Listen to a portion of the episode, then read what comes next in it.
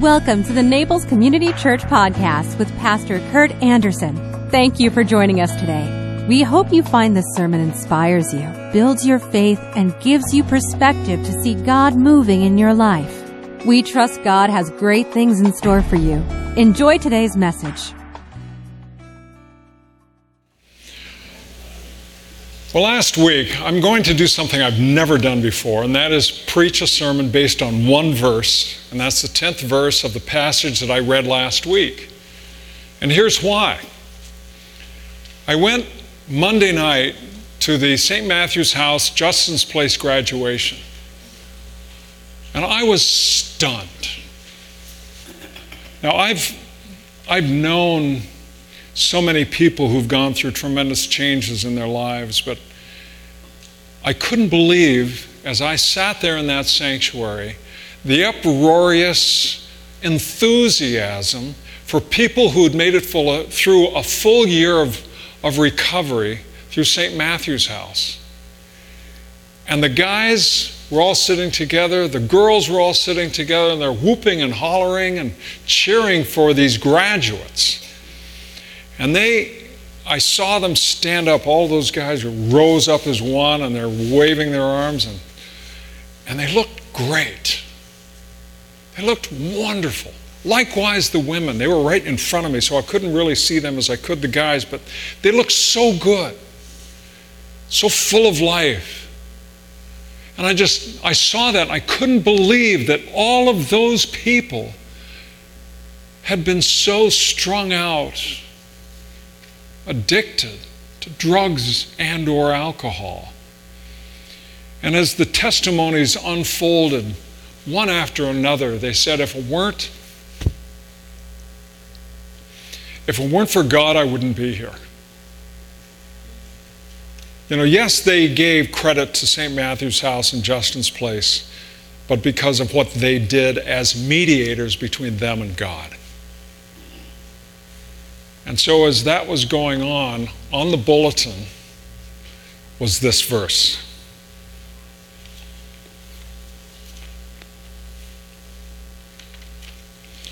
For we are God's masterpiece. He has created us anew in Christ Jesus so we can do the good things He planned for us long ago the good things that God planned for us, and all the many things that take us off of what God would have us do. They also showed some before and after pictures. The mug shot in black and white, and then the graduation shot. Bright, smiling, happy joyous, transformed lives, not by a program, but by the God who loves them. And it's an astonishing thought to even begin to talk about us, you and I, that we are God's masterpiece. Really? If we think about it, our bodies, each one of us have, give or take, about 40 trillion cells. And each one of those cells has far greater complexity, probably, than the rest of the universe combined. All of that out there with all of its gazillions of stars and everything else doesn't have the complexity of just one little cell. We've got 40 trillion of them, give or take. I think I have more than most.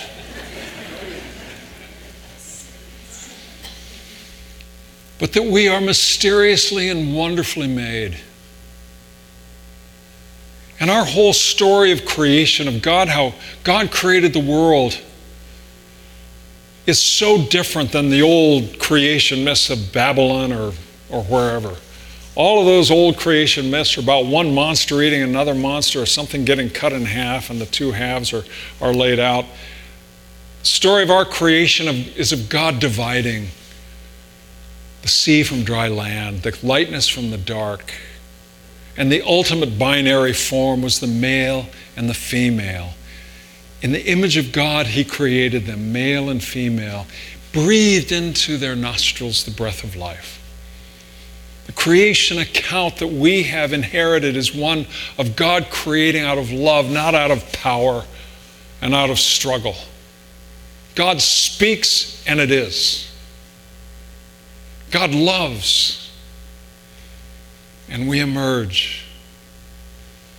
God makes the man and the woman, sees the man who sees the woman, and he's so overwhelmed he doesn't even see God anymore because all he can see is her. How appropriate. God leaves, lets him be alone. Next thing you know, these two crash together and out pop children. It's the best thing in the world. God is so happy. And so, God who made us, made us in an act of love and all of the, all of the forces of, of space and time. It's hard to even imagine that all of the forces of space and time culminate with you and with me. That we're the masterpiece. We're the final product. And even there, I would argue the woman of the two is the final product. Everything was practice up to then. I've always said I think women are far better people than men are anyway. I believe it's true. But the ultimate is the gift that God gives us this gift of life. And, and then we take this life, and that's what what I saw in such beautiful contrast last Monday night. We take this life and we can squander it so easily. We can go running after all kinds of dumb stuff. And young people, why do they drink? They want to belong. They want to connect. They want to be a part of something bigger than themselves. They want to be a part of community. And whatever reasons, whatever the background, whatever it may be, whatever genetic propensities toward addiction people have, ultimately it's all about wanting to belong. And I saw Monday night people who knew they were loved, who knew they belonged, and who entered into a community larger than themselves. And they then are endeavoring to do the good works that God has prepared for them. One young man, Isaiah, is a personal trainer. And straight and handsome and all that stuff. And he's cut. And he looks so good, but to hear him speak, all I could hear was his humility his gratitude, his joy at what God had done in his life. And it was a powerful moment. Our faith provides us as a core fundamental center the understanding that all flesh have dignity. All flesh every human being of whatever con- earthly condition has dignity, bears the imago Dei, the image of God.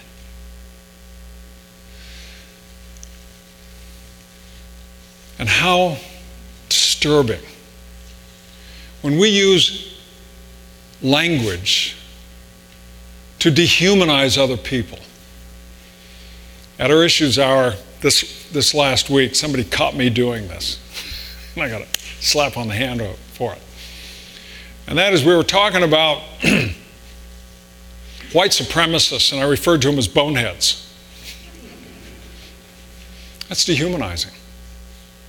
Maybe true, but it's dehumanizing. And if you look at if you look at our history or the history of other countries, when we when we objectify another human being,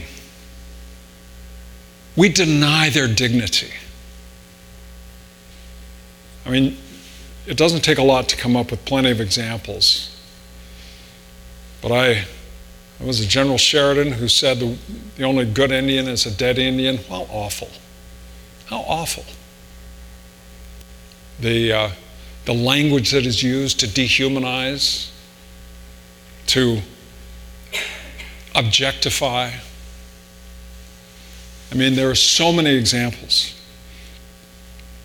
One that also came to mind was because of its rather acute clarity was during the Soviet Revolution in the early 20th century. They began to catalog those that were former persons. Former persons. And they, of course, were those who were rounded up and sent off to the gulags or just killed. Because if, if they're not people, if they, don't, if they don't bear the image and likeness of God, if there's nothing about the other that we have to respect, then government or whomever, we can just kill them. We can kill them. Or we can lynch them. Can drive them off their land because they don't matter. But they do. All all humanity. And the number of times that I have been with our people in the closing moments of their lives, and I see there such dignity. As they, at that, at that partition of life and between life and death, affirm that they can continue to hope even then. Great dignity, the masterpiece of God. And so we, we must maintain a sense of the ultimate value of one another. The Apostle Paul says, Count others better than yourself. Subject yourself to one another out of reverence for Christ. Uphold one another. You know the term subject?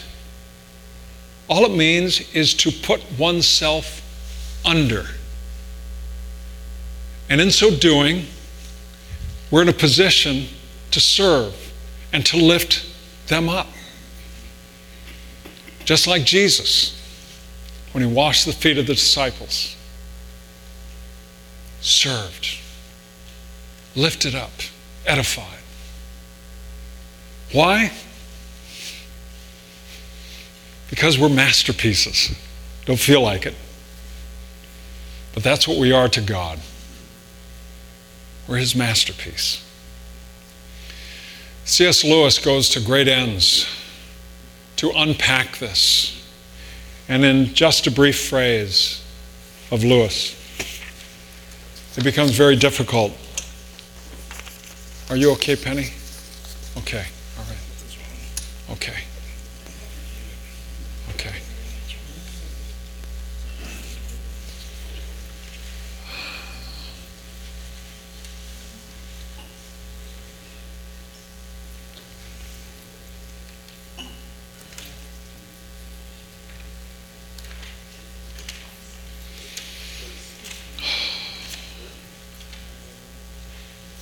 Leave it to them.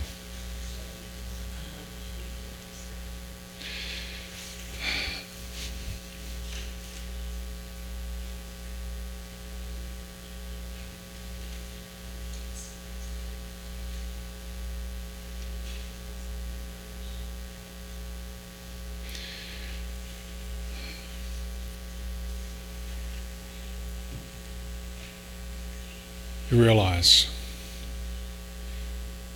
we almost lost her after her accident. And it was frightening. And this woman truly is a masterpiece of God. And in this instance, we can see it. And we're reminded of how very precious, how, very sweet we are in His sight. Let's bow together in prayer. Lord Jesus, we ask that you would attend to our dear sister, Penny.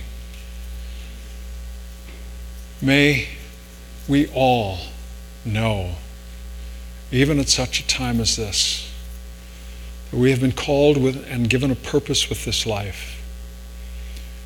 There are so many ways that that can be squandered, but it is your will, your will that we live this life to the fullest, and that through us you might be glorified. O oh Lord our Father, we ask your comfort and praise to be upon her and upon all of us. We pray in Jesus' name. Amen. If you enjoyed today's podcast, there are a few things you can do. Be sure to subscribe, rate, and review this podcast. For more information, you can visit us online at www.naplescommunitychurch.org. If you happen to be visiting Naples, please drop in for our Sunday service at 10 a.m. We'd love to meet you. Thanks again for joining us. Have a fabulous day.